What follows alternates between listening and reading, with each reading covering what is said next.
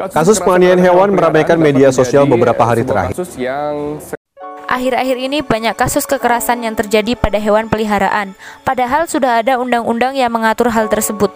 Lantas mengapa kasus penelantaran dan kekerasan pada hewan peliharaan masih banyak terjadi di negeri ini?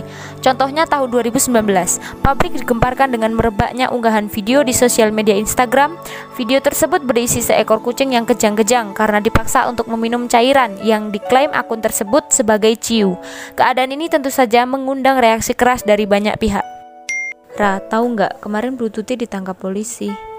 Ah masa, Bu Tuti kan orang baik, nggak mungkin berbuat jahat. Beneran Ra, katanya sih gara-gara menyiksa kucing peliharaannya. Wah, aku tidak menyangka Bu Tuti bisa menyakiti kucingnya. Padahal kan hal ini sudah diatur dalam U U nomor empat puluh satu tahun dua ribu empat belas tentang perubahan atas U U nomor delapan belas tahun dua ribu sembilan tentang peternakan dan kesehatan hewan. Tentunya akan ada sanksi tegas bagi mereka yang dengan sengaja menyiksa atau menelantarkan hewan.